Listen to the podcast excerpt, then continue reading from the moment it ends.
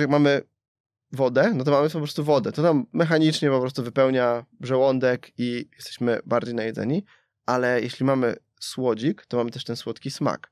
I mamy to nasycenie słodkiego smaku, mniej się po prostu nam chce zjeść czegoś słodkiego. I są badania, które pokazują, że wypicie właśnie na przykład nie, takiej szklanki napoju słodzonego słodzikiem przed posiłkiem działa lepiej niż wypicie szklanki wody. W swoim tempie. Podcast sieci fitness CityFit.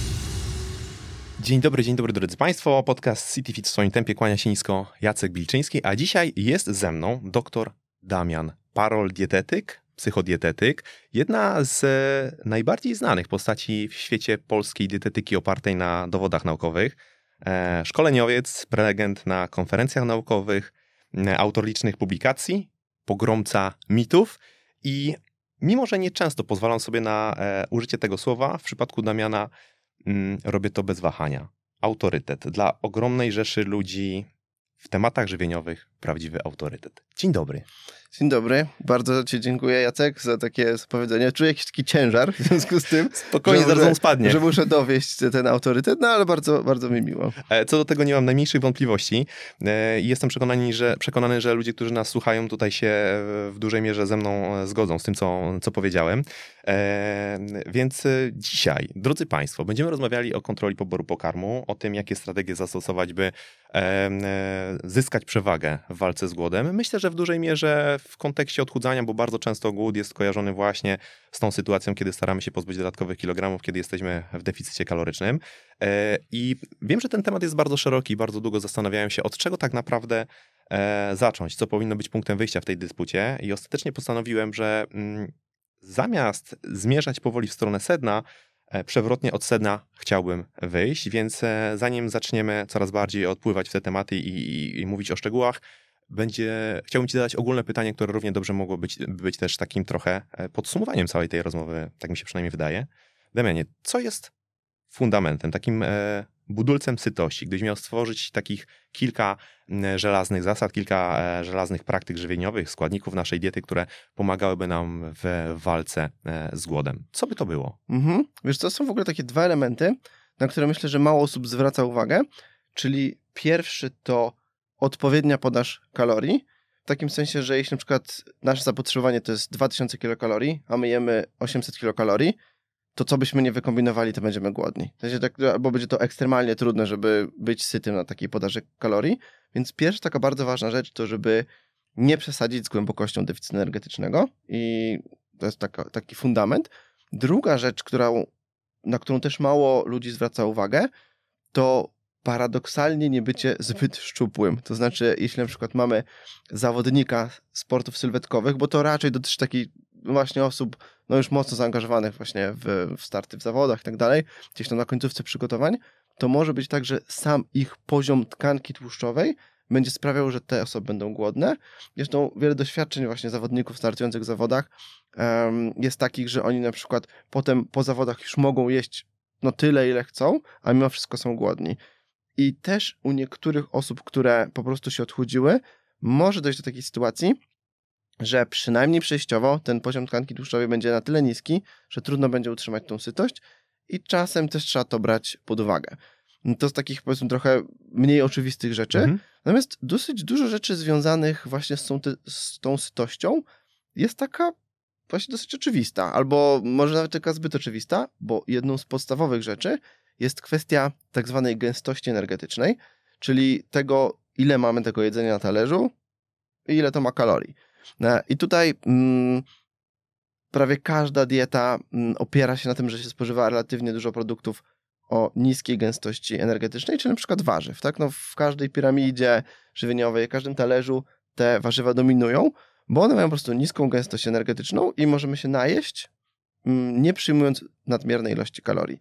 I w drugą stronę, na przykład jeśli mamy powiedzmy słodycze, to słodycze mają bardzo dużą gęstość energetyczną i one przez to nas nie sycą, bo mamy na przykład 200 kalorii w małym batoniku i to oczywiście na chwilę starczy, ale przez to, że tej, tego jedzenia jest po prostu fizycznie mało, to będzie sprawiać, że mm, będziemy, będziemy głodni. To może jeszcze trochę bardziej potem rozwinąć, pewnie do tego przejdziemy, natomiast no właśnie ta ilość jedzenia ma bardzo duże e, znaczenie.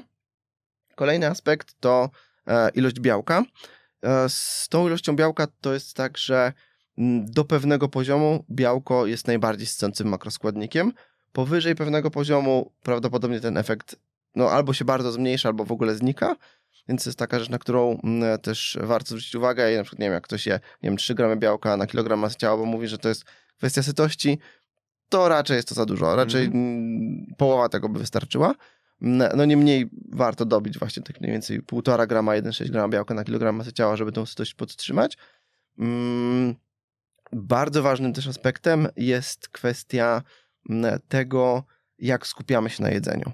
To jest coś, co w dzisiejszych czasach mm, często kuleje. I tutaj pozdrawiam wszystkie osoby, które na przykład coś sobie jedzą, słuchając tego podcastu. Uważności to może życzymy. Być, tak, tak, życzymy więcej uważności do jedzenia, e, bo to ma duże znaczenie. E, I nawet właśnie słuchanie podcastu przy jedzeniu czegoś e, zmniejsza tą sytość, jaki ten posiłek wywołuje. I to jest też o tyle ciekawe, że mm, prawdopodobnie wpływ na ten posiłek, który my jemy, nie jest jeszcze aż tak duży, jak na ten następny posiłek. Okay. E, I, mm, I z drugiej strony na przykład, no, raz, że możemy się właśnie skupiać na jedzeniu i po prostu jeść ten posiłek uważnie, skupiając się najlepiej tylko na nim, a nawet są takie badania, w których ludziom pokazywano zdjęcia posiłków, które oni zjedli wcześniej i to istotnie wpływało na ilość kalorii, które oni zjedli w następnym posiłku. Okay. Tak, czyli takie przypomnienie sobie. To dzisiaj jest dosyć łatwe, tak? Mm. Robimy sobie zdjęcie posiłku e, i na przykład przed następnym posiłkiem sobie patrzymy na to zdjęcie. Oczywiście to jest taka strategia, mm, powiedziałbym, dosyć zaawansowana, ale na przykład właśnie dla zawodnika startującego w zawodach sylwetkowych, no gdzie ten głód może się pojawiać, no to tego typu podejście może mm, no, złagodzić po prostu mhm. ten głód związany z mm, startem. No i ostatnią rzeczą jest aktywność fizyczna, która też ma tutaj spore, e, spore znaczenie. Natomiast to jest trochę bardziej skomplikowane, bo przynajmniej takie anegdotyczne dowody wskazują na to, że niektóre osoby robią się bardziej głodne po niektórych, po, po niektórych rodzajach treningu, mhm. szczególnie o takiej średniej intensywności. Mm, I no i to może być tak, że na przykład niektóre rodzaje treningu będą pobudzać nasz apetyt. Mm, do tego też na przykład trening, który jest prowadzony w zimnej temperaturze, Czyli zazwyczaj jest to basen, tak? Jasne. Bo mm, no, też może być to bieganie zimą, no ale to można zazwyczaj się dobrze ubrać i tak dalej, no to trochę to można rozwiązać. No ale basen na przykład jest takim, się mówi często, że woda wyciąga, nie? Mhm. I że właśnie to zwiększa uczucie, uczucie głodu. No ale z drugiej strony są też aktywności fizyczne, które ewidentnie hamują apetyt, na przykład te wysoko na intensywne interwałowe treningi. Mm, no, interwały przynajmniej kiedyś były bardzo modne, nie wiem, czy teraz są aż tak modne, jak były, te wszystkie hity i tak dalej. Mm, ich prawdopodobnie największą zaletą było to, że one hamowały bardzo łaknienie. Mm, no i ogólnie też e, jest taka zasada, że osoby, które są aktywne fizycznie, mają bardziej adekwatny apetyt niż osoby, które są mało aktywne fizycznie. I też osoby, które są ekstremalnie aktywne fizycznie, ale zazwyczaj te osoby ekstremalnie aktywne fizycznie po prostu mają nieadekwatnie mały apetyt do swojego zapotrzebowania energetycznego. Mhm. No i to się pojawiają problemy w sporcie na przykład, że mm, no po prostu ludzie nie jedzą odpowiednio dużo mm, i, i muszą tego mm, mieć więcej. No a po drugiej stronie spektrum mamy osoby przed pracy siedzącej, e, które no siedzą przez większość czasu, ale zapotrzebowanie energetyczne mają takie, no jakby jednak się w jakiś sposób poruszały. No i zwiększaniem tej aktywności fizycznej możemy to tak trochę wyrównać i mieć bardziej adekwatne te mechanizmy związane z sytością. Okej, okay, no czyli gdybyśmy to tak chcieli trochę zebrać do kupy, takie e, podsumowanie, które pojawiło się na, na początku naszej rozmowy, to byłoby e, nie przesadzanie ze zbyt dużym deficytem kalorycznym, e, no, poziom tkanki tłuszczowej, odpowiedni poziom tkanki tłuszczowej, gęstość energetyczna diety, proteiny, mhm. proteiny w naszym, w naszym jedzeniu, na które warto byłoby również zwrócić uwagę, o tym też sobie na pewno porozmawiamy. Uważność w jedzeniu i to też jest na pewno taki punkt, do którego gdzieś tu jeszcze, jeszcze wrócę. E, no i aktywność fizyczna. W tym momencie mówimy po prostu szeroko jako, jako taki punkt, aktywność fizyczna. Tak, i w sumie jeden punkt mi jeszcze przyszedł do głowy, o którym zapomniałem, no to kwestia snu, oczywiście. Jeśli jesteśmy niewyspani, to jemy więcej. I to jest taka złota zasada, i zresztą wiele osób mówi tak, że o, dzisiaj nie wyspałem, jestem głodny. No i są badania, które pokazują, że mm, słabo przespana noc to może być nawet 300 kalorii, czy nawet do 400 bodajże e, więcej mm, spożytych w ciągu dnia.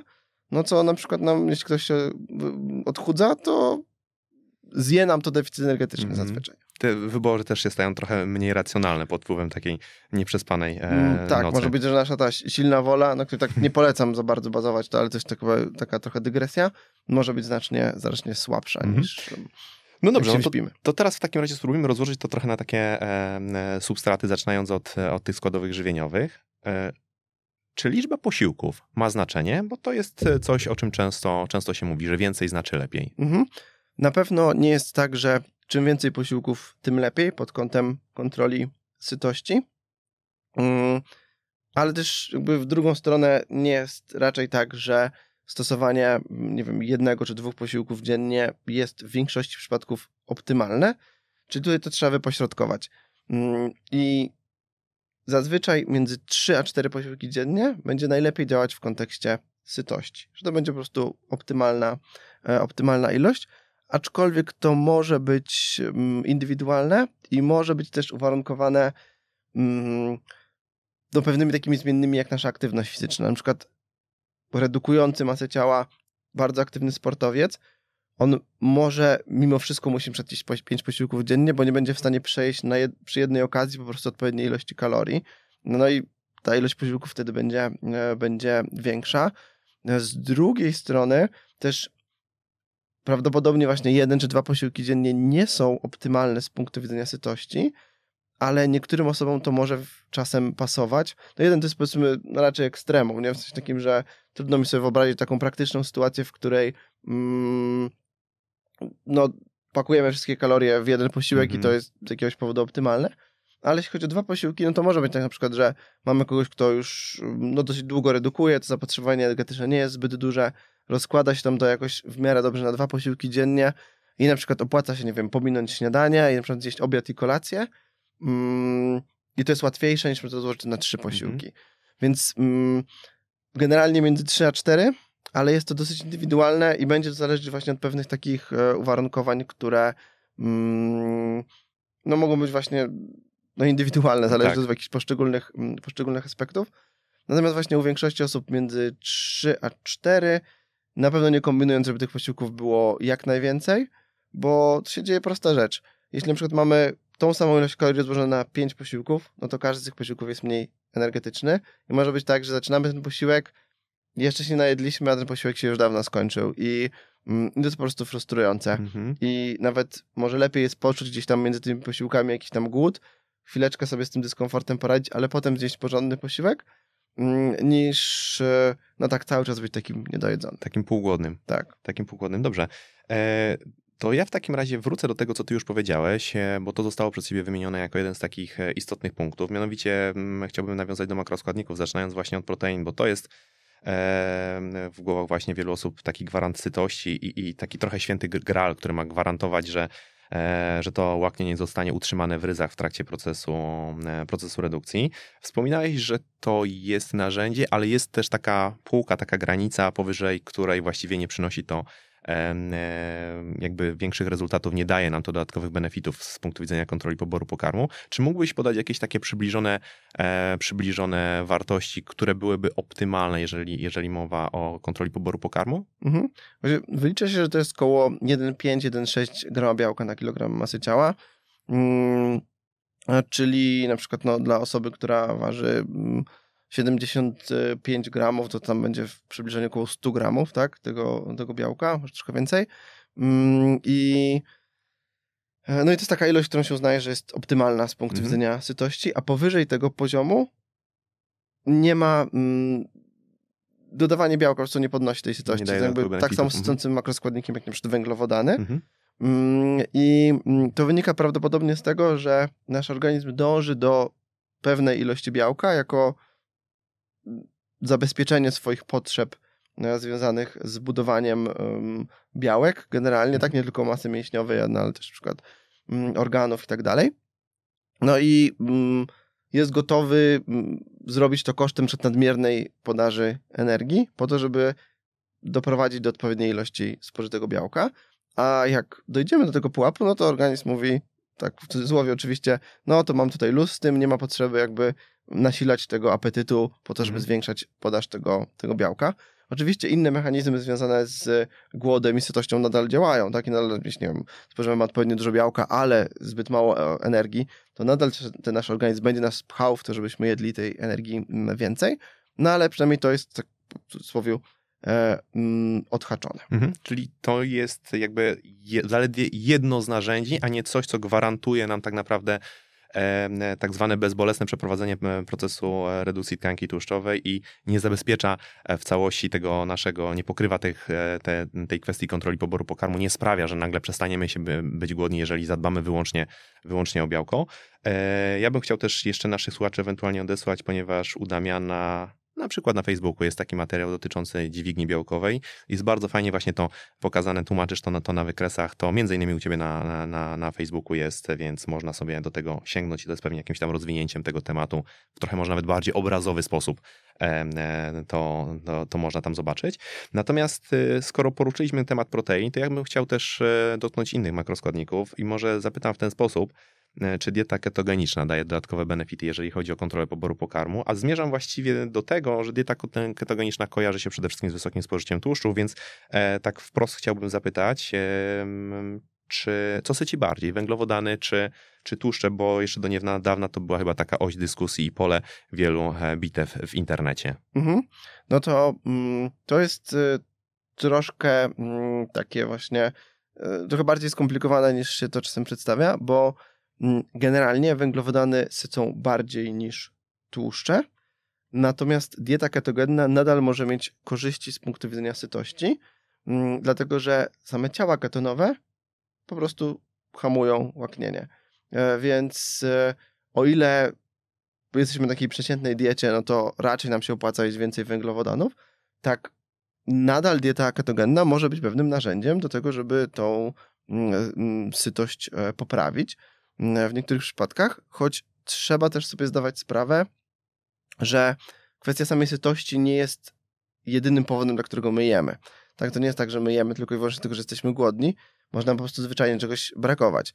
No i na przykład co z tego, że jesteśmy na keto, jesteśmy super najedzeni, skoro nam się na przykład ten chlebek marzy i Mhm. byśmy zjedli jakiś makaron czy coś takiego, mm, no i cały czas nam to chodzi po głowie. No to nic z tej sytości. I to jest właśnie pułapka e, diety ketogennej, mm, że są osoby, którym to będzie super pasować i one będą jadły mm, tak właśnie ketogennie tłusto i, i będzie im to pasować, będą poniżej swojego zapotrzebowania energetycznego, będą chudnąć i zadziała to dobrze. No a są takie osoby, które nawet będą syte, no ale cały czas im tam w głowie będzie ten, ten makaronik, chlebek czy, czy cokolwiek innego no, chodziło po głowie. Czasem to też ma takie potem konsekwencje, że takie osoby na przykład kończą tą dietę ketogenną, no i zaczynają się rzucać na przykład na produkty, których nie mogą jeść. Mm, albo czasem jest tak nawet jeszcze gorzej, że zostają przy takich nawykach, gdzie jadły dosyć tłusto, a do tego dorzucają węglowodany. I to też jest niedobre. Dlatego ja nie jestem generalnie zwolennikiem diety ketogennej, bo nie wierzę, że da się utrzymać tak w perspektywie całego życia, a może ona budować negatywne nawyki żywieniowe, których, e, no, które potem się staną niepraktyczne. Tak? W sensie Mhm. takim to ten nawyk jedzenia tłusto może po prostu nam gdzieś e, mm, w przyszłości po prostu szkodzić.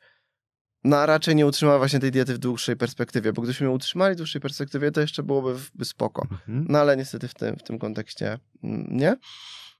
No a wracając do tego tematu, no to właśnie mm, tych węglowodany versus tłuszcze, no to generalnie węglowodany sycą mm, lepiej, szczególnie jeśli porównujemy mm, węglowodany mm, pełnoziarniste, czyli przykład właśnie pełnoziarnisty makaron, pełnoziarnisty chleb, jakieś kasze grube, tego typu rzeczy, e, z tłuszczem, który jest e, wyekstrahowany z czegoś, bo my rzadko tak na to patrzymy, ale naw- nawet zdrowa oliwa z oliwek, czy jakiekolwiek oleje roślinne, czy masło albo smalec, to jest nowy ekstrahowany tłuszcz. e, Wyciągnięty z tej macierzy żywności, mm, sam czysty tłuszcz, więc najbardziej kaloryczny e, na gram mm, i w związku też najmniej oddziałujący na sytość. No i na przykład na diecie redukcyjnej może nam się bardziej opłacać dołożyć kromkę chleba niż na przykład posmarować ten chleb masłem.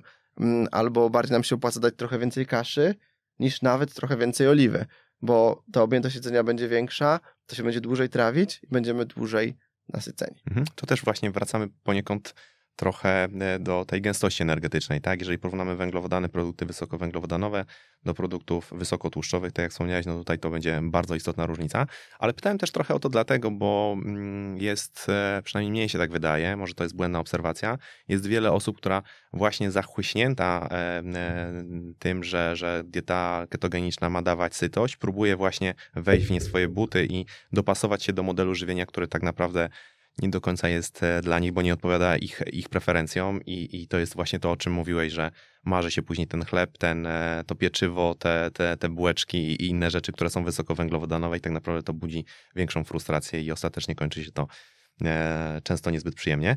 Tak, e... wiesz co, tutaj ci wejdę na chwilę właśnie na słowo, że to jedna rzecz, że my możemy chcieć, a też druga rzecz, że my funkcjonujemy w społeczeństwie. No i mamy na przykład rodzinę, która wcale nie musi być na keto. Oczywiście może, ale nie musi.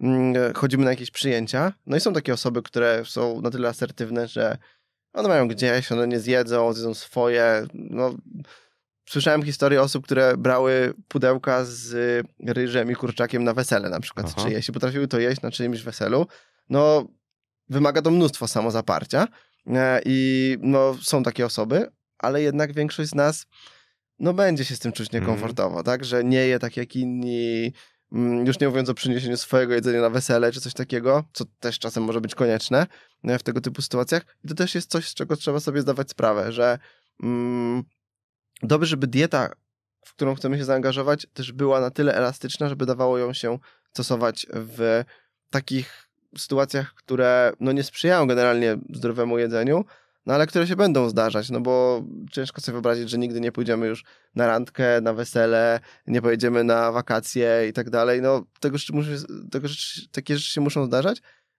i dobrze, żeby ten model, który przestrzegamy, do tego jakoś tam mhm. pasował. Czyli e, po pierwsze szczera rozmowa ze sobą, na co jesteśmy gotowi, e, ale nie musimy się tego obawiać, że dieta e, wysokowęglowodanowa będzie tu miała jakąś że, że nie będzie nam gwarantowała sytości, bo przy użyciu diety wysokowęglowodanowej również tę sytość można fantastycznie, fantastycznie tak, budować. jak najbardziej. Dobrze, to zapytam cię w takim razie, co ze śniadaniem, bo jeszcze w niedalekiej przeszłości głośno mówiło się o takim E, o takich praktykach, o takim modelu carb loading, w mhm. którym to e, no, zresztą popularyzatorzy często przypisywali w tym praktykom ponadprzeciętne e, właściwości również w kontekście hamowania głodu. Ja chciałbym się odnieść w dużej mierze do tego śniadania, bo ponieważ tam było śniadanie białkowo-tłuszczowe, zwykle jakaś skromna pula węglowodanów przesunięta na wieczorną porę.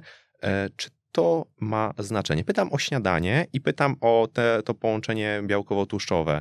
Wspominaliśmy przed chwilą o diecie ketogenicznej, o tłuszczach, ale być może w, nie wiem, śniadanie białkowo-tłuszczowe ma jakiś, ma jakiś wybitny potencjał i, e, i warto byłoby się tym zainteresować. Mhm. Moim zdaniem, jeśli chodzi o śniadanie białkowo-tłuszczowe, to siłą śniadania białkowo-tłuszczowego jest białko w nim. Mhm. W sensie takim, że jeśli przed ktoś jadł jakąś tam owsiankę na wodzie albo z drobiną mleka i tym było malutko białka, a potem zaczął jeść na przykład jajka czy jakiś kawałek mm, mięsa, E, czy jakieś, czy jakieś ryby, czy twarogu i zacząłeś po prostu więcej białka, to oczywiście, że on był bardziej syty po takim śniadaniu i mm, takie śniadanie z punktu widzenia redukcji masy ciała było dużo lepsze. Natomiast no nie jest tak, że wykluczenie węglowodanów czy dodanie tłuszczu to coś zmieniło, tylko właśnie zwiększenie ilości białka. I to samo można zrobić po prostu jedząc nadal węglowodany. Czyli możemy na przykład zjeść jajecznicę, no ale dorzucimy do tego pieczywo jakiejś tam ilości i nadal to będzie tak samo scące śniadanie, e, jak śniadanie, które, mm, mm, które będzie białkowo-tłuszczowe. Zresztą jest kilka takich badań, które to porównywały. No z nich generalnie wynika, że właśnie dodanie tego białka do śniadania sprzyja sytości, poprawia generalnie kontrolę diety i to jest dobry pomysł, ale niekoniecznie trzeba ucinać e, węglowodany. Mm, nawet e, moim zdaniem mogą być z tego pewne takie negatywne e, konsekwencje, jak to, że generalnie więcej energii w pierwszej połowie dnia, w tym właśnie tej energii z węglowodanów, może na przykład sprzyjać większej spontanicznej aktywności fizycznej. To też jest taka rzecz, na którą warto zwrócić uwagę, że mm, to, co my jemy i kiedy jemy, ma też wpływ na to, jak my się ruszamy.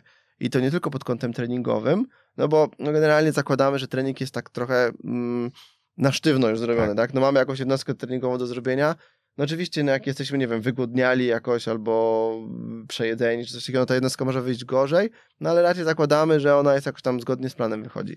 Ale jest coś, nad czym mamy małą bardzo kontrolę, czyli to właśnie spontaniczna aktywność fizyczna.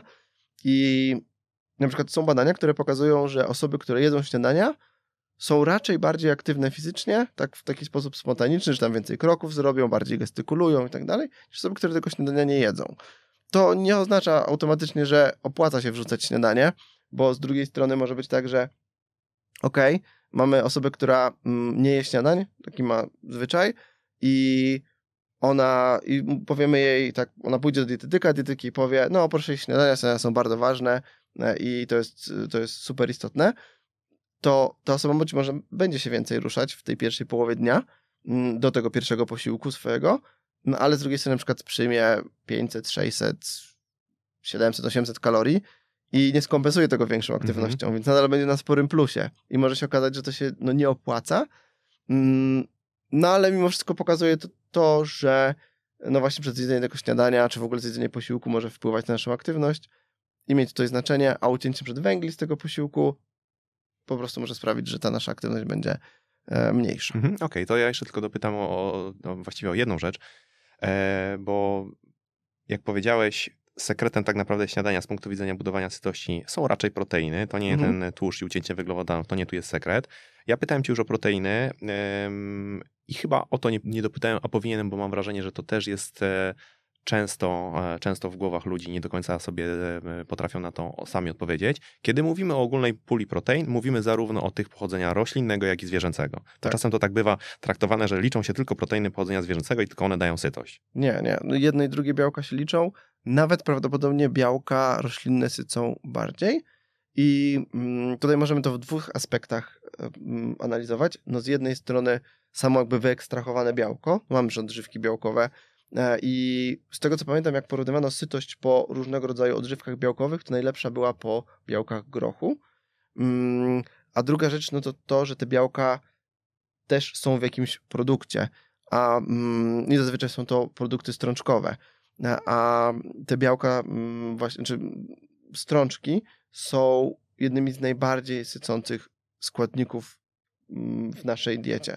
Czyli jakaś fasola, soczewica, tofu, E, tego typu rzeczy są po prostu bardzo sycące, one mają właśnie dosyć małą gęstość energetyczną, one mają sporo błonnika, one są relatywnie ciężkostrawne, co też jest tutaj mm, w tym kontekście dobre, tak, no bo oczywiście nie chcemy mieć, nie wiem, jakichś wzdęć, jakichś problemów z niestrawnością, no ale to, że coś długo zostaje w przewodzie pokarmowym, oddziałuje na te wszystkie mechanoreceptory i tak dalej, no to sprawia, że jesteśmy bardziej e, syci, e, więc e, Mm, więc jakby z, tych dwóch aspektów warto zwrócić uwagę, że e, nawet białka roślinne mogą być pod tym kątem lepsze i ja też bardzo zachęcam do tego, że nawet jeśli ktoś e, nie chce rezygnować e, z jedzenia mięsa czy na biało, nie chce przychodzić na wegę, to warto jest te produkty roślinne, mm, białkowe włączyć do swojej diety, chociażby tofu, to jest chyba najłatwiejsze ze wszystkiego, bo to będzie i zdrowe, i korzystne dla sytości. Tak, bardzo szeroki, szerokie pole oddziaływania takiego prozdrowotnego. Taka, taka dieta zresztą fleksitariańska staje się coraz popularniejsza, także Także e, to jest dobry prognostyk. Ale wspominałeś tutaj o odżywkach białkowych, to ja myślę, że to jest też e, dobry moment, żeby zapytać o konsystencję pokarmu, czy ona ma znaczenie. E, może niekoniecznie tylko w kontekście odżywek białkowych, bo to już to co nieco wybrzmiało, e, ale generalnie te płyny gdzieś tutaj, zwłaszcza soki, soki owocowe, soki warzywne, to jest coś, co ma wielu zwolenników. I tu jest pytanie, czy wybicie szklanki na przykład soku owocowego daje nam podobną sytość, jak na przykład spożycie porcji owoców albo porcji warzyw? Mhm. E, to na pewno nie. Oczywiście to można też pod pewnymi... Mm, można troszeczkę to zniuansować, mm, ale generalnie jeśli mamy produkt, który jest w konsystencji płynnej, to będzie on nas sycił mniej niż produkt, który jest w konsystencji stałej. Czyli jeśli byśmy na przykład, a tym bardziej jeśli wyciśniemy sok z tego, bo mm, jeśli na przykład wyciśniemy sobie tam, nie wiem, powiedzmy z pięć pomarańczy i wypijemy z tego sok, no to nie nasyci nas to za bardzo i też pozbawimy się dużej ilości błonnika z tych pomarańczy. Ale jak zjemy te pomarańcze, pięć pomarańczy na przykład, no to będziemy naprawdę bardzo najedzeni. I to jest jakby coś, na co warto zwrócić e, uwagę, jeśli mm, sobie bilansujemy tę dietę. No, ale z drugiej strony, na przykład jeśli mm, weźmiemy sobie mm, jakiś smoothie zrobimy, czyli tak, czyli no, nie oddzielamy nic, tylko Mhm. po prostu sobie to zmiksujemy, a w porównaniu mielibyśmy do tego sałatkę jakąś, to sałatka nas na pewno dużo bardziej nasyci, tak? Czyli jeśli sobie wzięli te same warzywa i zrobili z nich smoothie albo właśnie sałatkę, to sałatka będzie na pewno lepszym wyborem. Nie chcę powiedzieć, że smoothie są czymś złym, albo że należy ich za wszelką cenę unikać, mm, bo ja nie wiem, swoim pacjentom rozpisuję tego typu rzeczy i czasem oni też, e, czasem sam też takie smoothie sobie zrobię, mm, ale trzeba mieć tego świadomość, że no na przykład jeśli jesteśmy bardzo głodni, mamy problem z utrzymaniem tego bilansu energetycznego, no to raczej lepszym wyborem będzie, będzie sałatka i raczej należy w to pójść niż w takie, e, w takie smoothie. No już nie mówiąc o wyciskaniu, tak, czyli właśnie jeśli wyciskamy jakiś sok z owoców, to będzie on mniej sycący i, mm, i raczej mm, soki, przynajmniej w takich umiarkowanych ilościach czy małych ilościach, nie sprzyjają mm, wzrostowi masy ciała, tak raczej też nie sprzyjają jego spadkowi w przeciwieństwie do, e, do owoców. Mhm. A to też jest taka trochę pułapka, mam wrażenie, bo przynajmniej em, ja dostrzegam takie zjawisko, że soki i diety sokowe mają swoich zwolenników, którzy przypisują im różne e, cudowne, oczyszczająco, odchudzająco, rewitalizujące właściwości. To że jest taka trochę pułapka jakiegoś takiego kolorowego sloganu i pewnej, myślę, pewnej łatwości schematu, polegającego na tym, że teraz jestem na diecie sokowej i, i, i, i dzięki temu uzyskam super, e, super benefity. E, Wprawdzie my tu już w podcaście o tym rozmawialiśmy, ale nigdy nie, nie, nie podejmowaliśmy tematu właśnie kontroli poboru pokarmu, więc mamy Mhm. jakiś taki dodatkowy czynnik, który warto rozważyć, czyli soki nie będą nadawały takiej samej sytości, jak to ma miejsce w przypadku, e, w przypadku owoców na przykład, albo warzyw. Tak. Słuchacie podcastu sieci fitness CityFit. Dobrze, a co zatem z takimi strategiami, e, które polegają na tym, że przed właściwym posiłkiem wprowadzamy e, przekąskę? Przekąskę taką jak na przykład owoc, jak zupa, albo coś na przykład zupełnie bezkalorycznego, jak Mhm. na przykład szklanka czy dwie szklanki wody. Czy to rzeczywiście sprzyja spożyciu mniejszej ilości kalorii e, w kolejnym posiłku i to jest coś, e, z czego warto korzystać, czy niekoniecznie? Mhm. Mm, Te, to są tak zwane preloady. Mhm. E, Jest kilka badań na ten temat i rzeczywiście to może mieć, e, to może być korzystne. Moim zdaniem w praktyce to jest szczególnie dobre, jeśli mm, gdzieś wychodzimy, Mhm. bo ja raczej na przykład jak nie wiem, pracuję z pacjentami i rozpisuję posiłki, to raczej z tego nie korzystam, bo jestem w stanie tak zaprojektować posiłek, żeby on był sycący, no niezależnie od tego. Mm, ale jeśli na przykład ktoś wychodzi do, nie wiem, do restauracji, coś zjeść i tak dalej, to żeby no, ten wstępny głód zabić, sobie jakby też podjąć lepsze decyzje, wybierając coś w tej restauracji, no to przy takiej jabłka, albo wypicie odżywki białkowej, albo wypicie wody, albo wypicie napoju słodzonego słodzikami. To się trochę śmieje właśnie ten i pozdrawiamy Arka Matrasa, Tak? który... Z aspartamem? tak, z aspartamem, bo Arek Matras e, w ostatnim odcinku, czy nie, to nie ostatnim, ale tam parę Tak, odcinków temu tak. powiedział, że e, as- aspartam jest zdrowszy niż miód, a teraz wyszła ta opinia, e, czy wychodzi opinia Tak. WHO, która ma sugerować, że on jest, że może być rakotwórczy. E, no ale no właśnie, jeśli chodzi o sytość, no to te napoje słodzikami i być może szczególnie aspartamem, to ciekawe, działają tutaj mm, korzystnie i nawet korzystniej niż woda. O proszę. Tak, bo mm, tutaj z strony, że jak mamy wodę, no to mamy po prostu wodę. To nam mechanicznie po prostu wypełnia żołądek i jesteśmy bardziej najedzeni, ale jeśli mamy słodzik, to mamy też ten słodki smak. I mamy to nasycenie słodkiego smaku, mniej się po prostu nam chce zjeść czegoś słodkiego. I są badania, które pokazują, że wypicie właśnie na przykład e, takiej szklanki napoju słodzonego słodzikiem przed posiłkiem działa lepiej niż wypicie szklanki wody. Więc jest to, jest to korzyść i też jakby trochę nawiązując do tych kwestii związanych z rzekomą mm, mm, kancerogennością aspartamu, to nawet gdyby się okazało, że rzeczywiście on sprzyja nowotworom, co moim zdaniem jest raczej mało prawdopodobne, to może być tak, że jeśli dzięki temu schudniemy, to i tak sobie znacznie zmniejszymy ryzyko nowotworów, bo otyłość jest bardzo ważnym czynnikiem ryzyka wielu nowotworów e, i, i mimo wszystko coś za coś może być tak, że nam się to opłaci. To jest to, co, o czym rozmawialiśmy na tak zwanym przedanteniu, że trzeba mieć e, e, trochę szerszą perspektywę i umieć to wyważyć, bo czasem ten bilans zysków i strat no, daje nam trochę, trochę inny później obraz, jeżeli to sobie faktycznie, faktycznie zestawimy. Czyli jak mówisz o e, wodzie tak zwanej z dodatkiem substancji słodzącej, na Mhm. przykład aspartamu, to popularne napoje typu zero mogłyby się tu całkiem nieźle sprawdzić. Tak, mogłoby się sprawdzić pod tym kontekst, e, w tym kontekście i moim zdaniem jest to całkiem dobra strategia, szczególnie na wyjściach, Mhm. tak? Czyli wychodzimy sobie gdzieś, to na przykład przed posiłkiem sobie zamawiamy taką kolę zero, żeby, mm, żeby się tam wstępnie nasycić. Do tego są też bąbelki, które też trochę będą ten e, żołądek nam rozpychać i, mm, i łatwiej nam będzie po prostu nie zjeść zbyt dużo kalorii gdzieś tam właśnie na randce w restauracji i tak dalej. Okej, no dobrze. E, albo zamówić sobie jakiś, jakąś może przystawkę w postaci porcji warzyw, jeżeli jest taka możliwość, to też może Tak, być tak. e, całkiem przyzwoitym prawdopodobnie I- rozwiązaniem. Mm, I bardzo fajną rzeczą, tylko ona jest niestety rzadko dostępna, ale mm, jeśli jest taka możliwość, to warto z tego skorzystać, to zupy o wyraźnym smaku umami, O. czyli na przykład zupa miso.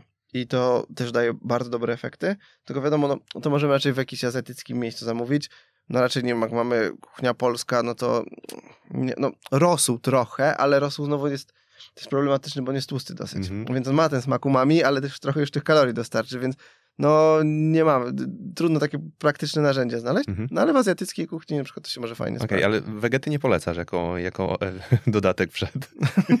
No właśnie to jest trudne pytanie o te właśnie wszystkie dodatki, bo mm, na przykład, no, nie polecam wegety, tak nie było, ale na przykład sos sojowy, Aha. się bardzo dobrze sprawdza i on też jest oczywiście słony, bardzo e, i to też jakby ta sól też jest problemem, e, ale no, z drugiej strony mm, nawet jeśli tak sobie liczymy na gramy soli, zależy nam, żeby uzyskać określoną słoność, to taki sos sojowy mm, będzie bardziej słony niż wynikało z ilości soli, którą dodamy.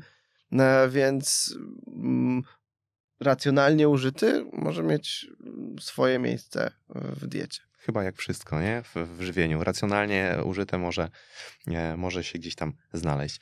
E, dobrze, to zapytam Cię w takim razie, e, ponieważ istnieje taki wskaźnik, który do pewnego stopnia ma być pomocny e, w odróżnieniu produktów, które tę sytość nam dają bardziej, od tych, które mają w, tym, w tej materii mniejszy potencjał. Mam na myśli indeks sytości. Mhm.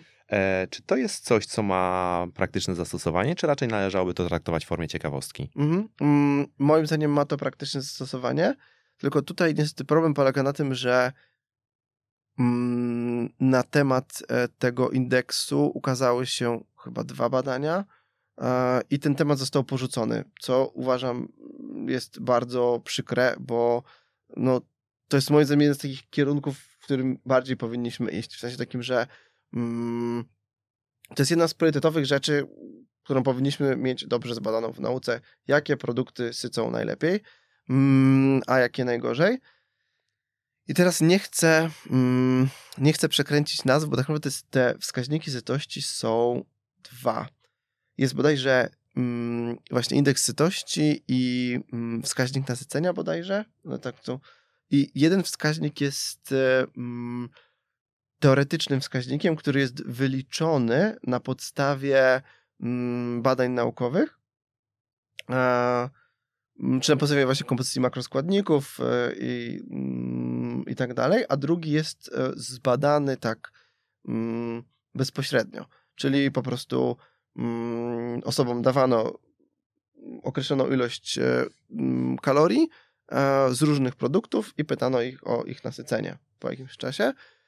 Natomiast tam była grupa naukowców, która wzięła te dane i o, im tam się nie wszystkie wyniki podobały i oni mieli zastrzeżenia do tego i oni stworzyli jakby ten swój wskaźnik, który jest wskaźnikiem teoretycznym, po prostu wyliczanym i pokazywali, że one się generalnie w 90 czy tam 80% pokrywają, ale są takie mm, dziwne miejsca, nie? Mhm. że nie wszystko się z tym do końca, do końca zgadza, e, bo na przykład na ziemniaki są takim przykładem, że mm, w tych badaniach te ziemniaki były ekstremalnie sycące, a raczej one są dosyć sycące, a nie ekstremalnie sycące. Jakby ziemniaki są super produktem i jakby też moim zdaniem na diecie się fajnie przy, sprawdzają, bo mają tą właśnie dosyć niską gęstość energetyczną.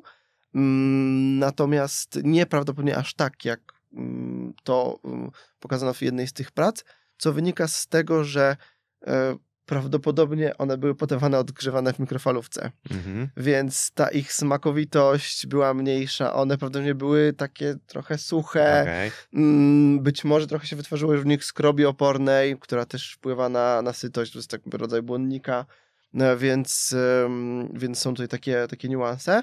Mm, Natomiast e, no generalnie jest to coś, na co warto moim zdaniem spojrzeć.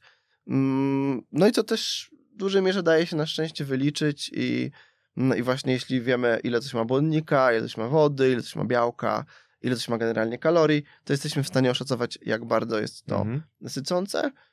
W dużej mierze się to sprowadza do ilości błonnika i mm, gęstości energetycznej. Tak są takie dwa aspekty, które mają tutaj kluczowe znaczenie. Więc, więc znowu wracamy do tej gęstości energetycznej. Ja nawet kiedyś napisałem taki tekst, że gęstość energetyczna to jest najbanalniejsza prawda dietetyki, bo to jest takie, dla mnie aż takie aż zbyt oczywiste, ale to jednak mnóstwo rzeczy do tego wraca, nie? że potem się okazuje, że Tak. ta ilość tego jedzenia na talerzu ma ogromne znaczenie Mhm. i, mm, i ma po prostu wpływ na to, jak jesteśmy bardzo najedzeni. Okej, to ja zadam takie pytanie, bo to akurat tutaj gdzieś między słowami u ciebie wybrzmiało i tak sobie pomyślałem, że może też e, warto o to, e, o to zapytać. E, O tę kwestię smakowitości jedzenia, ponieważ no, z punktu widzenia tego, ile, ile my spożywamy, jest to chyba dosyć oczywiste, że jeżeli jedzenie jest bardzo smakowite, często też bardzo smakowite, to dla wielu osób jest to ten pokarm, który charakteryzuje się bardzo wysoką gęstością energetyczną, różnego rodzaju żywność kafeteryjna Mhm. e, jest taką żywnością smakowitą, ale czy to też jest jakiś taki czynnik, na który podczas ewentualnie diety redukcyjnej warto byłoby uważać albo do pewnego stopnia chociaż to wyważyć, żeby Mhm. to jedzenie nie było nadmiernie smakowite? Mm, Przynajmniej w niektórych przypadkach może tak być. Mm, I tutaj bardzo fajnie o tym Tadeusz Sowiński opowiada. E, On opowiadał mm, o badaniu, w którym jest bardzo stare badanie, w którym e, na oddziale metabolicznym zamykano osoby z nadwagą e, i osoby o prawidłowej masie ciała i podawano im mm, taką be, bezsmakową papkę, która miała tam witaminy, składniki mineralne, odpowiednią ilość białka, błonnika i tak dalej, ale była takim kisielem. I te osoby mogły z tego korzystać ile chciały. E, I co było bardzo ciekawe, to osoby, które mm, miały prawidłową masę ciała, spożywały z tego bezsmakowego kisielu mniej więcej tyle kalorii, ile potrzebowały. A osoby z nadmierną masą ciała spożywały tego mm, kisielu mm, zdecydowanie mniej tych kalorii i chudły dzięki temu. E, I tutaj pozwala nam dojść do takiej hipotezy, że przynajmniej u niektórych osób ta smakowitość jedzenia ma bardzo duży wpływ na to, ile tego zjedzą. No i to z jednej strony mm, wpływa nam na kwestie związane właśnie z tą no generalnie bardzo smaczną żywnością wysoko przetworzoną, słodyczami, fast foodami i tak dalej, które są po prostu bardzo smakowite i są też bardzo gęste energetycznie, więc jakby jest dodatkowy powód, żeby ich Mhm. unikać. I mm, no i faktycznie tak, to jest produkty, które warto jest z tego powodu ograniczyć, bo jest duże prawdopodobieństwo, że po prostu ich zjemy za dużo. Mm, No a z drugiej strony, jeśli mm, redukujemy masę ciała, to może być tak, że jedzenie nawet zdrowych, ale zbyt smakowitych posiłków, takich, no taką sobie robimy jakąś eksplozję smaku, dodamy właśnie tej wegety Mhm. dużo na przykład, to może być tak, że będziemy tego jednak mieć tendencję zjadać za dużo, choć moim zdaniem to jest do pewnego stopnia indywidualne. To znaczy są osoby, które na przykład zjedzą taki posiłek bardzo smakowity, jedzą go tyle, ile trzeba i powiedzą, że super, że się najadły, był super posiłek, a są takie osoby, które będą łazić wtedy i żeby zjadły jeszcze więcej i, i trochę to trzeba ocenić samemu, do której tej e, kategorii osób e, się e, zaliczamy. Mm, Ja po swoich pacjentach widzę, że są takie osoby, które no jak się im da coś zasmacznego albo gdzieś tam same coś tam coś nawet takiego zdrowego, ale właśnie zasmacznego wrzucają, to potem jest taka tendencja, żeby jeść tego coraz więcej. Mhm. No dzisiaj na przykład jest sporo takich rzeczy, jak nie wiem, lody proteinowe na przykład, tak, które no, mają całkiem niezły sk- skład, em, mają tam oczywiście białko, nie są jakieś wybitnie kaloryczne i tak dalej. Mm, No i z jednej strony fajnie to zjeść, ale z drugiej strony może się okazać, że u niektórych osób to jest tak, że no raz to jest jeden kubeczek dziennie, potem są dwa, potem Mhm. trzy i potem się tych kalorii jednak robi za dużo z tego. Więc to tak trzeba mm, no, być szczerym ze sobą i to, i to obserwować. Ja na przykład jestem raczej taką osobą, która nie jem tego zbyt dużo, ale zdarza mi się jakieś, jakieś słodycze czy coś takiego mm, gdzieś tam się trafiają w mojej diecie. Ja raczej nie mam tendencji do tego, żeby to zwiększać. Mhm. co jakiś czas sobie zjem i jest spoko. Ale widzę, że są osoby, które mają tą tendencję. Mhm. Czyli to jest taka jedna, jedna z pułapek, bo to nie jedyna, e, której gdzieś tam można doszukiwać się w produktach tak zwanych fit, które, które są coraz powszechniejsze i jest ich też e, coraz więcej na naszym Tak. rynku. I są coraz smaczniejsze. I są coraz Bo smaczniejsze. to jest jednak, jakby ty też jesteś w branży dosyć długo, to pamiętasz, że te pierwsze fit produkty to były w ogóle niedobre, nie? Tego się, po prostu, Bardzo. tego się po prostu nie dało jeść, a teraz są one coraz smaczniejsze. Tak. I ja nawet powiem szczerze, że ja tak skupiłem ten moment. Dla mnie było tak, że botoniki białkowe to były niedobre, a postaci zorientowałem się, niektóre są całkiem Tak. dobre i to w Biedronce, Tak. już kupisz dobry batonik proteinowy. No i no właśnie, to, to, jest- to jest kwestia umiaru. Tak, że ktoś sobie zje to raz na jakiś czas, albo nawet raz dziennie takiego batonika, to może być całkiem spoko. Nic się nie, nie stanie, jak to będzie tak, cała reszta diety jest, Mhm. jest dobra. No ale jak ktoś na zaczyna to jeść mm, kilka razy dziennie, to to też może być element przyczyniający się do tego, że, ta redukcja nie wychodzi tak, jak powinna, albo mm, em, albo zaczyna coś tyć na przykład. No. No. Też, też może dojść do Tak, mimo że jest napisane fit. Tak, to Tak. taka pułapka. Dobra, to wiesz co, jeszcze mam takie pytanie, które teraz mi się zrodziło, bo e, właściwie na początku tej rozmowy mówiliśmy o niskim poziomie tkanki tłuszczowej jako takim czynniku, który, który ma istotne znaczenie i będzie wpływał na tą kontrolę poboru pokarmu. Teraz wspominałeś o badaniu, gdzie porównywano osoby o prawidłowej masie ciała i osoby, które miały nadmiarową masę ciała. E, I to właściwie pytanie chyba powinno być takim trochę taką klamrą, która będzie dotyczyła całego tego odcinka. Właściwie odpowiedź na to pytanie. Czy mechanizmy kontroli głodu i sytości działają tak samo u osób o prawidłowej masie ciała, jak i u osób, które mają e, na przykład otyłość, czy Mm. niekoniecznie? Mm, przynajmniej w niektórych przypadkach te mechanizmy zaczynają zawodzić. Mhm. E, przynajmniej w niektórych przypadkach i mamy na przykład to pojęcie leptynooporności. Mm, Pewnie jakby większość z ludzi kojarzy insulinooporność, tak, czyli sytuację, w której komórki przestają reagować na insulinę. E, Jest e, podobne zjawisko polega- polegające na tym, że ten główny hormon odpowiadający za, mm, czy informujący w zasadzie mózg o ilości tkanki tłuszczowej, czyli leptyna, mm, no przestaje działać, dlatego że e, niektóre komórki robią się na niego oporne. I w tym momencie mm, już nie ma tego takiego mm, sensownego sprzężenia zwrotnego na zasadzie, że no trochę schudłem, no to organizm wysyła sygnał, poziom tkanki tłuszczowej spadł, warto byłoby te kalorie uzupełnić. Albo odwrotnie na przykład, bo też tak y, wiele osób funkcjonuje, że no był jakiś taki okres, że wróciły z wakacji, gdzie jadły więcej, był jakiś okres świąteczny i te osoby naturalnie przestają jeść. I one potem na przykład widzą, że one chudną i przed, mm, na, na poziomie, na, na przestrzeni roku ta masa ciała się zmienia, mm, ale rok do roku mniej więcej w podobnym okresie ważą podobnie, Mhm. tak? Zazwyczaj w wakacje trochę mniej, po urlopie trochę więcej, po świętach trochę więcej i tak dalej. No ale są osoby, u których to przestaje działać. No i że te osoby na przykład przytyły kilka kilogramów po wakacjach na przykład i zostają na tym poziomie, tak? I potem przy następnej okazji znowu. Tak? Mhm. Więc e, te mechanizmy najprawdopodobniej zaczynają zawodzić. Do tego na pewno przynajmniej część osób borykająca się z nadmierną masą ciała, no to są osoby, które jedzą hedonistycznie, tak? Czyli że to jedzenie no, spełnia dla nich ważne funkcje związane z odczuwaniem przyjemności mm, albo z rozładowywaniem jakichś napięć, na przykład z rozładowaniem stresu. Mhm. Bo tutaj z tym stresem też jest tak, że ludzie, praktycznie wszyscy jedzą mm, gorzej, jak są zestresowani, czyli zaczynają jeść produkty wysoko smakowite i właśnie takie bardzo przetworzone, że to fast foody. Czasem to się też nakłada z tym, że zwykle okres e, stresowy w naszym życiu też jest okres, w którym mamy mniej czasu. Tak, tak oczywiście nie musi być, ale raczej tak jest. Tak mamy więcej pracy na przykład i, i jesteśmy bardziej zestresowani, chętnie sięgamy po jakieś gotowce na przykład. Mhm. Mm, No i wszyscy praktycznie jedzą gorzej, ale niektórzy jedzą bardzo mało wtedy, a inni zaczynają jeść więcej. Ja więc ym, to też może być taki właśnie, Mhm. mm, no że osoba z nadmierną masą ciała raczej jest w tej kategorii właśnie osób, które jedzą, jedzą więcej. Ym, I też ta kontrola stresu. W sumie też coś, czego nie wymieniłem. Ym, ale to jest takie moim zdaniem najtrudniejsze do, mm, do zaproponowania czegoś, tak? No bo to proszę się nie stresować, tak? tak. No, super Uniwersalna porada, rada, nie? z którą nikt nie wie, co ma tak, zrobić. ale no jest trochę narzędzi na, do radzenia sobie z tym Tak. stresem, ale to trochę wychodzi właśnie też poza moje kompetencje, tak? Bo Mhm. ja trochę wolę to psychologom zostawić. No ale są pewne narzędzia, po które warto sięgnąć. Czasem nawet po psychoterapię na przykład, bo może być tak, że na przykład potrzebujemy coś tam sobie przepracować, czasem jakieś ćwiczenia oddechowe, czasem jakieś relaksacje, a czasem nawet znalezienie na przykład jakiejś rozrywki w życiu, która nie jest jedzeniem. Mhm. Ja też często jak rozmawiam z pacjentami, to, to mówię czymś takim, że mm, może być tak, że na przykład w twoim życiu to jest jakby główna rozrywka jedzenie, tak? No bo jest jakaś tam praca, szkoła, dzieci, inne obowiązki. No i w sumie ta kolacja, często tam z osobą bliską, na przykład no jest takim jedynym momentem dnia, kiedy się można zrelaksować, albo jakieś na oglądanie filmów i jakieś przekąski, nie? I to się taki bardzo silnie wiąże.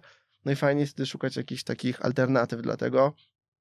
Czy na przykład, no nie ma innego, mm, innej rzeczy, która nam sprawia przyjemność, mm -hmm. tak? Czy nie wiem, jakaś gorąca kąpiel, czy przeczytanie książki, czy jakiś spacer, czy cokolwiek innego, tak? No to trudno jest wskazać jedną rzecz, bo dla każdej osoby będzie to co innego.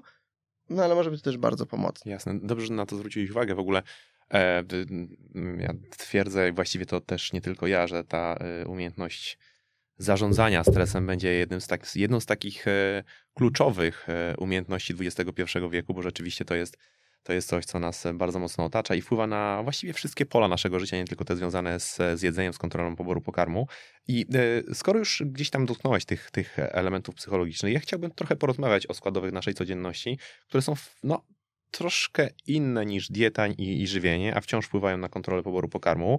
E, I tak jak też powiedziałeś, że nie chcesz bardzo mocno zagłębiać się w tematy psychologiczne, ja też może nie chciałbym uciekać bardzo mocno w psychologię żywienia, zwłaszcza jakieś tam e, zaburzenia odżywiania, bo to jest też bardzo ważny wątek, ale przypuszczam, że na zupełnie oddzielny odcinek. Hmm. E, natomiast widzę przynajmniej dwie, rysują mi się przynajmniej dwie takie istotne kwestie. Pierwsza, o pierwszej już wspomniałeś, czyli to jest ta kwestia tak zwanej uważności, tak? Czyli rzeczywiście tak jest, że i to już powiedziałeś, że jedzenie z telefonem, jedzenie z komputerem, jedzenie w taki, w taki sposób, który, no, który jest po prostu nieuważny, może sprawiać, że pojawia się jakaś taka głuchota na te sygnały związane mhm. z kontrolą poboru pokarmu i tutaj dobrze byłoby podejść do tego z takim trochę większym pietyzmem i skupić się faktycznie na naszym e, posiłku, bo może to służyć kontroli, e, kontroli poboru pokarmu, więc to jest jakby odhaczone i to jest rzeczywiście bardzo ważne, ale już o tym wspomniałeś. Natomiast mam jeszcze jeden, jedną taką rzecz, o którą chciałbym Cię zapytać. Ona jest chyba trochę takim dodatkiem, przynajmniej w mojej głowie, ale mam wrażenie, że wiele osób gdzieś tam jednak pokłada w niej ogromne nadzieje. Mam na, myśli gabaryty zastawy stołowej. Czy rzeczywiście tak jest, że jedzenie z małych talerzy sprawia, że, że e, się bardziej najadamy, czy niekoniecznie? Mm, to dodać dobre pytanie, bo były kiedyś takie badania, które coś takiego mm, takie sugerowały. Natomiast e, jest z nimi problem, e, bo mm, był taki ekspert i to jest dosyć, e, no właśnie, kontrowersyjna dzisiaj postać. Mm, to nazwisko się bodajże czyta Wansing? Mm. Czyta się Van Sing? Dobra. Nie, nie, nie ma to znaczenia. Trudne nazwisko, tak brzmi po polsku, ale jakoś nie czyta po polsku. I mm, to był ekspert, który tworzył bardzo dużo badań związanych właśnie między innymi właśnie z taką to, ile ludzie jedzą w jakichś różnych warunkach i tak dalej. E, on napisał taką książkę, którą chyba mi zdarzyło kiedyś polecić, e, to Beztroskie jedzenie, gdzie popisuje dużo ciekawych takich rzeczy, ale potem zaczęło wychodzić, że on w tych swoich pracach ściemniał, w sensie, że on manipulował tymi danymi i tak dalej e, i była z tego bardzo duża afera. I jest taka praca, która zestawia te, te publikacje związane z tym, jaka jest wielkość tego talerza e, i jak to wpływa na pobór pokarmu. I te wyniki były niejednoznaczne. Tylko, że mniej więcej połowa prac to były jego prace, a mhm. połowa to były innych badaczy. Jego prace wskazywały, że to ma znaczenie, a inne prace wskazywały, że to nie ma znaczenia. Więc jeśli uznamy, że jego prace nie były wiarygodne, a inne prace pokazywały, że to nie ma znaczenia, to wydaje się, że nie. Mhm. To wydaje się, że nie ma to istotnego wpływu. Z drugiej strony, no, wydaje się to w miarę logiczne, nie? Że, że jak mamy duży talerz, na tym talerzu jest mm, tylko tam, nie wiem, kilka produktów, no to jednak to optycznie to wpływa i, i ma to jakieś tam, e, i ma to jakieś, e, jakieś znaczenie, więc może to mieć jakiś, jakiś wpływ, ale raczej nie ma dobrych danych, które by to potwierdzały. Raczej nie jest to też jakaś taka rzecz, na której warto byłoby się skupić. Mm, też raczej z tym się wiąże, bo też była potem taka dalej koncepcja, że kolor talerza ma znaczenie. Mm -hmm. No i to też raczej nie jest prawda, bo to, to jego prace na to wskazywały okay. i, i, mm, no i raczej nie jest to coś, na czym należy jakoś bardzo, bardzo się opierać i mm, Inaczej nie jest to istotne. Okej, nie? czyli nie ma sobie co tym, tym właściwie głowy zawracać. Możemy, jeżeli, jeżeli chcemy mieć e, spokojną tak zwaną głowę, możemy jeść z tych małych talerzy, mogą mieć kolor niebieski albo, albo jakiś inny, ale, ale nie należy pokładać w tym bardzo wielkich nadziei. Tak, choć z drugiej strony też jakby to, na co warto zwrócić uwagę, to że mm, porcjowanie produktów praktycznie na pewno ma znaczenie. W sensie takim, że jeśli na przykład mamy e, słodycze w małych paczkach, Mhm. to jest dużo większa szansa, że my zjemy ich e, mniej niż jak mamy to w dużej paczce.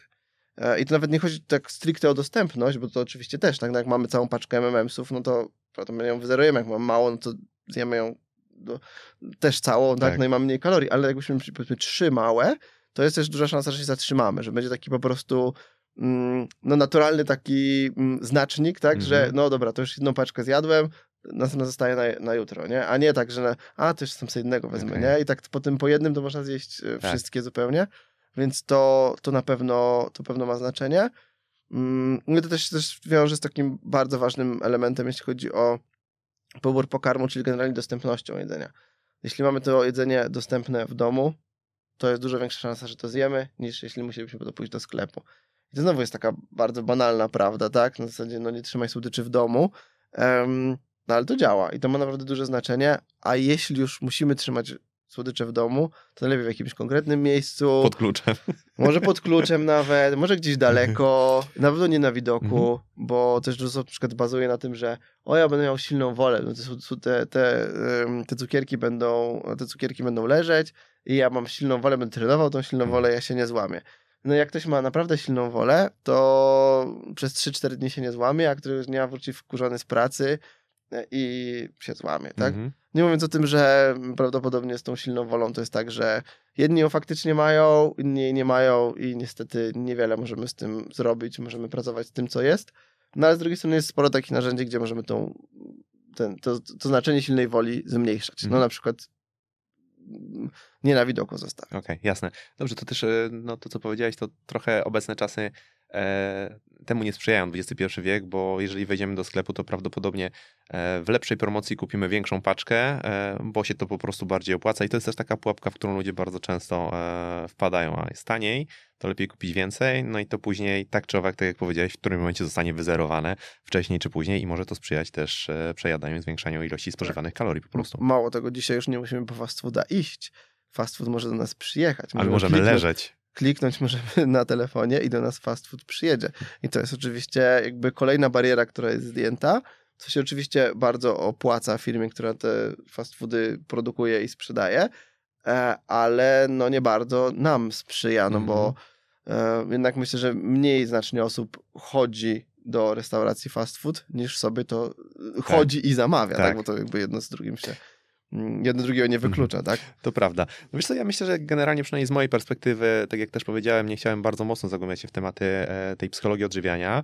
I ja bym tu chętnie postawił kropkę, chyba że ty czujesz, to zostawiam ci takie, takie, takie otwarte pytanie, że z punktu widzenia takiej psychologii odżywiania jest jeszcze coś, na co warto byłoby bardzo mocno zwrócić uwagę, albo wręcz odwrotnie, jakiś kierunek, jakieś praktyki, które mogą być gwoździem do trumny, jeżeli chodzi o, o, o właśnie o takie kontrolę łaknienia z punktu widzenia psychologicznego. Jeżeli czujesz, że coś takiego chciałbyś dodać, to proszę, jeżeli nie, to po prostu e, pójdziemy w ten ostatni e, wątek, który uważam, że też jest dosyć istotny. Mhm.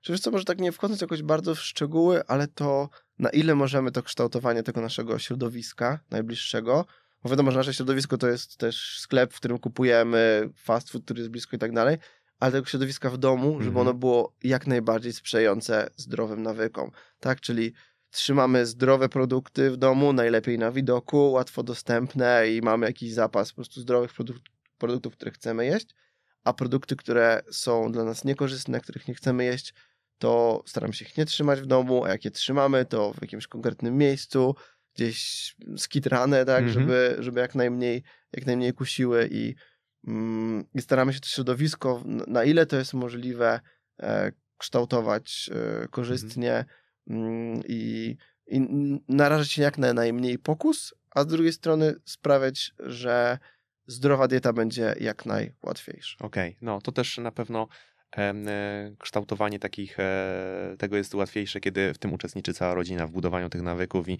nie jest tak, że tylko jedna osoba e, w rodzinie chce odżywiać się zdrowo, a reszta ma to gdzieś tam w poważaniu, no bo wtedy rzeczywiście to środowisko już nawet z takiej, z takiej perspektywy Mhm. wtedy jest bardzo, bardzo mało sprzyjające.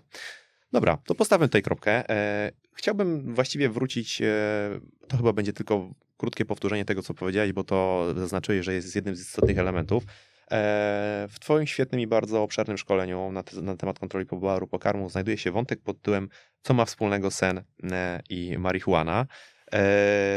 No, z naciskiem na sen i kontrolę poboru pokarmu wskazali, że Mhm. to jest, to jest istotne, czyli po prostu powinniśmy o tę jakość naszego snu i długość naszego snu zadbać. I jeżeli czujesz, że chciałbyś tutaj coś dodać, to bardzo proszę, możesz również dotknąć tego tematu o zioła, bo to jest coś, co zawsze podnosi temperaturę. Także Znaczy, no to chodzi o to, że niewyspanie się i mm, e, no i palenie marihuany jakby w podobnych mechanizmach nasila apetyt, także to jest, są podobne mm, mechanizmy e, z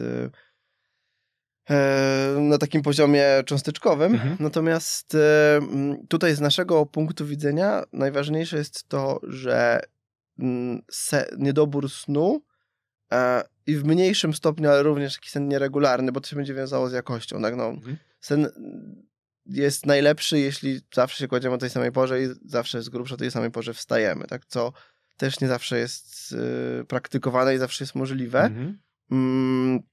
No bo no nie, dużo osób na przykład no, w- tygodniu wstaje powiedzmy na ósmą do pracy, więc kładzie się w miarę wcześnie, ale w tygodniu na przykład może sobie pospać do dziesiątej. weekend. Mhm. Mhm. E, tak, prawda. w weekend może spać do 10, więc sobie tam ogląda telewizję do późna na przykład, tak? Mm, więc to ma duże tutaj też znaczenie, żeby tą regularność trzymać. No ale najważniejsza jest ilość tego snu e, i jeśli jest permanentnie niedos- niedospani, śpimy mniej niż te 7-6 godzin, no to nasz pobór pokarmu będzie, e, będzie większy Mm, i no i to może doprowadzić do mm, e, nadmiernej masy ciała. Część osób sobie tak trochę życzeniowo myśli, że no dobra, ale skoro ja na przykład e, tą godzinę nawet mniej czy dwie śpię, ale w tym czasie na przykład jestem aktywny fizycznie albo po prostu zużywam więcej kalorii, bo nie śpię, no to ja sobie to skompensuję. Niestety tak nie działa, bo rzeczywiście trochę więcej kalorii ktoś może spalić dzięki temu, że nie będzie spał lub nawet, nie wiem, przeznaczyć tą godzinę snu na bieganie czy coś Mhm. takiego, ale raczej ten bilans nie wejdzie na zero. W sensie, że i tak prawdopodobnie przeje więcej kalorii niż, e, mm, niż powinien. I na przykład mm, moim zdaniem taka porada, że w, nie wiem, wstajesz 5.30 i idziesz biegać, mm, żeby schudnąć, może być w wielu przypadkach kontrproduktywna. W Mhm. takim sensie, że oczywiście jeśli mamy osobę, która się położyła o 21.30 i o 5.30 wstanie pobiegać, to spoko. Ale jak mamy osobę, która się położy po północy i o 5.30 wstanie pobiegać, to naprawdę lepiej, żeby ta osoba tą godzinkę więcej pospała, niż żeby biegała, bo ten sen będzie tutaj miał dużo większe znaczenie. Już nawet nie mówiąc o takim mm, możliwości utrzymania tego w czasie, bo, bo to też jest druga rzecz, że wstawać o 5.30 po 5 godzinach snu, to mało kto jest w stanie w to wytrwać, tak czysto psychologicznie. No ale nawet zakładamy, że ktoś będzie w stanie wytrwać, no to, e, to i tak prawdopodobnie ten pobór pokarmu będzie po prostu summa summarum większy i no, będzie raczej niekorzystny dla naszego zdrowia. Mm, Nie zawsze jest to dobra, e, dobra Mhm. porada. Wstawanie o 5.30 jest spoko, jak kładziemy się spać o Mhm. 21.30. To jest, tak jak to mówiłeś, to e, od razu mi się tak w głowie przypomniało i zacząłem się uśmiechać. E, Takie liczne, motywacyjne wypowiedzi właśnie ludzi, gdzie to wstawanie gdzieś tam czwarta, piąta ma być źródłem sukcesu i gwarantować dobrobyt, szczęście, zdrowie i w ogóle, e, w ogóle wszystko, Tak, wszystko co najlepsze. Tam, to, to robią biedni, to robią, to Tak, robią bogaci. Mniej więcej tak, mniej Tak, to więcej jest- tak. To jest w ogóle, to jest w ogóle ciekawa taka dyskusja, że często my patrzymy na te takie właśnie bardzo zewnętrzne rzeczy i na te rzeczy, które e, mm, już się wydarzyły, tak? Już patrzymy na ludzi, którzy osiągnęli sukces i oni robią określone rzeczy, tak? No nie wiem, inwestują pieniądze, tak? No biedni nie inwestują pieniędzy, bo ich nie mają, nie? No, to nie jest jakieś bardzo skomplikowane. Tak, tak. No ale to już tak zupełnie inny Tak. temat. To, to prawda, to prawda. E, dobrze, o, o śnie padły, padły dwa słowa. E, wspominałeś tu również o, no chociaż, chociaż, chociaż w, w kilku zdaniach o, o tej kwestii e, używek. A gdybyśmy zeszli na grunt substancji, które są, do których dostęp jest mniej ograniczony i, i, i bardziej lega, legalny. Mam na myśli e, alkohol, bo takie Mhm. trochę empiryczne doświadczenie podpowiada, że, że procenty nasilają głód. Tak, nasilają e, i mm, nasilają i jednocześnie też e, no, zmniejszają te mechanizmy obronne, tak? No, zmniejszają Kontroli. naszą silną, silną wolę.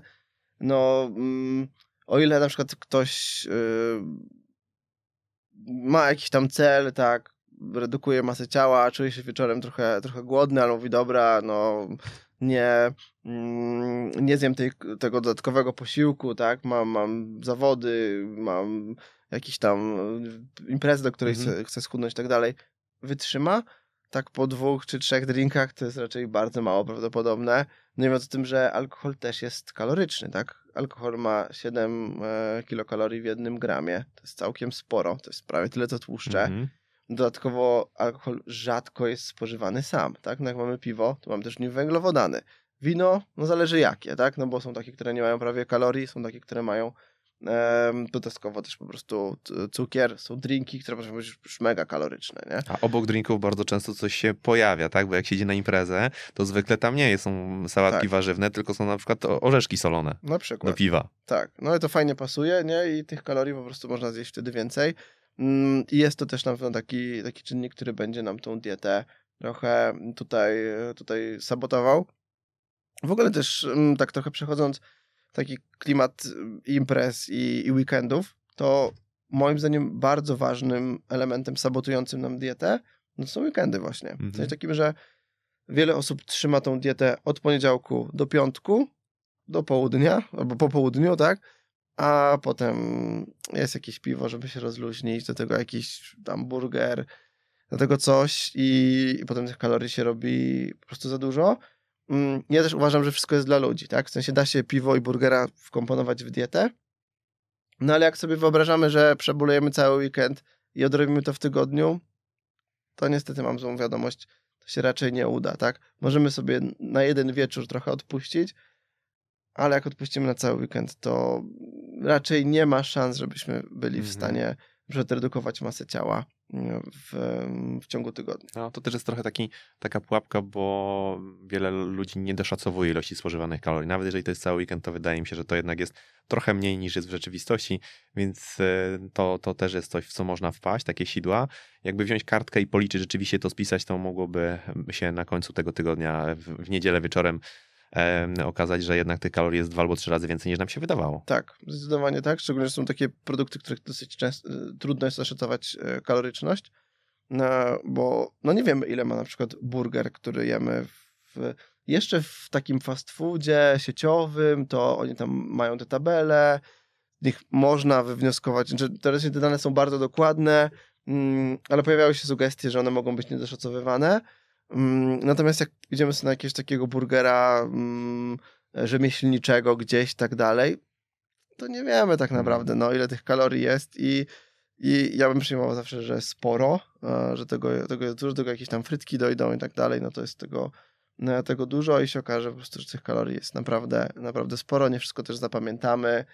Mm, No i też pułapką tego jest to, że dużo osób myśli na tym, ten temat tak bardzo rynkowo, na zasadzie, że dobra, w sobotę sobie przybalowałem, aż sobota się kończy i te kalorie, nie wiem, się zniknęły, nie? No ale jak na przykład przyjęliśmy dwa razy za swoje zapotrzebowanie, to to się nadal liczy, nie? Tak. W sensie, to nie jest tak, że ten dzień się zamknął i koniec, nie? No, no jednak nadrobiliśmy tych kalorii e, zdecydowanie za dużo i może być tak, że będziemy musieli to tydzień odrabiać, nie? Deficyt całego tygodnia przejedzony e, jednego dnia u kolegi na imprezie na grillu. Tak, to się może niestety zdarzyć. Mhm. Dobrze, Damian, e, mówiłeś e, o kwestiach aktywności, więc e, wspominałeś tam o tym, że wysiłki o charakterze interwałowym mogą wpływać na, na korzystnie na kontrolę poboru pokarmu. E, Natomiast mam jeszcze takie pytanie, bo możemy w takim razie te kwestie aktywności gdzieś tutaj zostawić, chyba że chciałbyś tam Mhm. coś, e, coś dodać do tego. Natomiast ja mam takie pytanie, jedno już z ostatnich. Czy na twojej, e, bo myślę, że to jest ciekawe dla, dla wielu ludzi, pewnie tutaj upatrują wielkich, wielkich możliwości i spektakularnych rezultatów, czy na twojej jakiejś takiej prywatnej liście suplementów są jakieś takie, które są godne uwagi, które pozwoliłyby trochę ten głód zakuć w dyby i sprawiły, że na przykład, nie wiem, sytość w trakcie posiłku się szybciej pojawi albo między posiłkami będzie dłużej utrzymywana? Mhm. Wiesz co, z takich rzeczy, które są niefarmakologiczne, to moim zdaniem nie ma czegoś takiego, co by miało istotny wpływ. Jest ta babka płesznik, która prawdopodobnie trochę wspomaga mm, sytość i to jest w zasadzie, w zasadzie tyle z takich rzeczy, które możemy tak bezpiecznie mm, e, be- bezpiecznie stosować. Jest ten 5 HTP, ale on, są wątpliwości, czy to jest bezpieczne do końca. e, Szczególnie jak ktoś na przykład jakieś leki bierze do tego dodatkowo, więc to tak nie polecam za bardzo.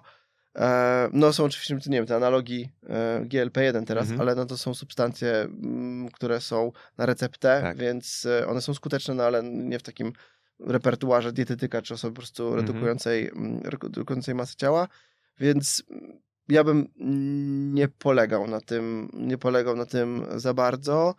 Mm, No dosyć dobry wpływ na apetyt ma kofeina, no ale z drugiej strony można pić kawę.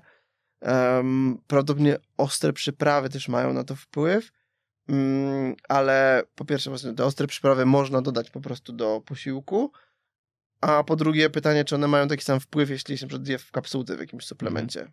Być może nie. Być może właśnie ten wpływ na mm, receptory smakowe w jamie ustnej jest kluczowy tutaj. Mhm. Więc mm, ja osobiście w ogóle bym w to nie szedł i raczej uznał, że nie mamy za bardzo takich suplementacyjnych stricte strategii, które byłyby tutaj efektywne i, i nie należy w tym pokładać zbyt dużych nadziei. Okej, czyli zamiast e, porcji suplementów e, rekomendowałbyś ba- bardziej na Kawę. przykład e, tak, kawę albo porcję warzyw dodatkowo, zainwestować w porcję warzyw do posiłku i Żeby efekt będzie... ilość błonnika zwiększyć, Mhm. tak. Tak, bo oczywiście na przykład możemy tą babkę płecznik suplementować, no a może lepiej po prostu zjeść więcej brokuła chociażby.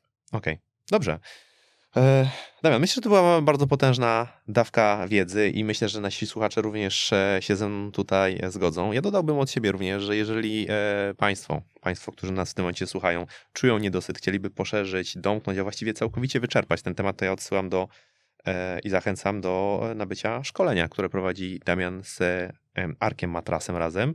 Kontrola łaknienia, poznaj strategie hamujące głód. Znajdziecie je Państwo na stronie warsztatynauki.pl. Swoją drogą, E, Warsztat nauki. warsztat, przepraszam, warsztatnauki.pl. No, ktoś źle wpisze i nie znajdzie. Warsztat nauki Damian Parol.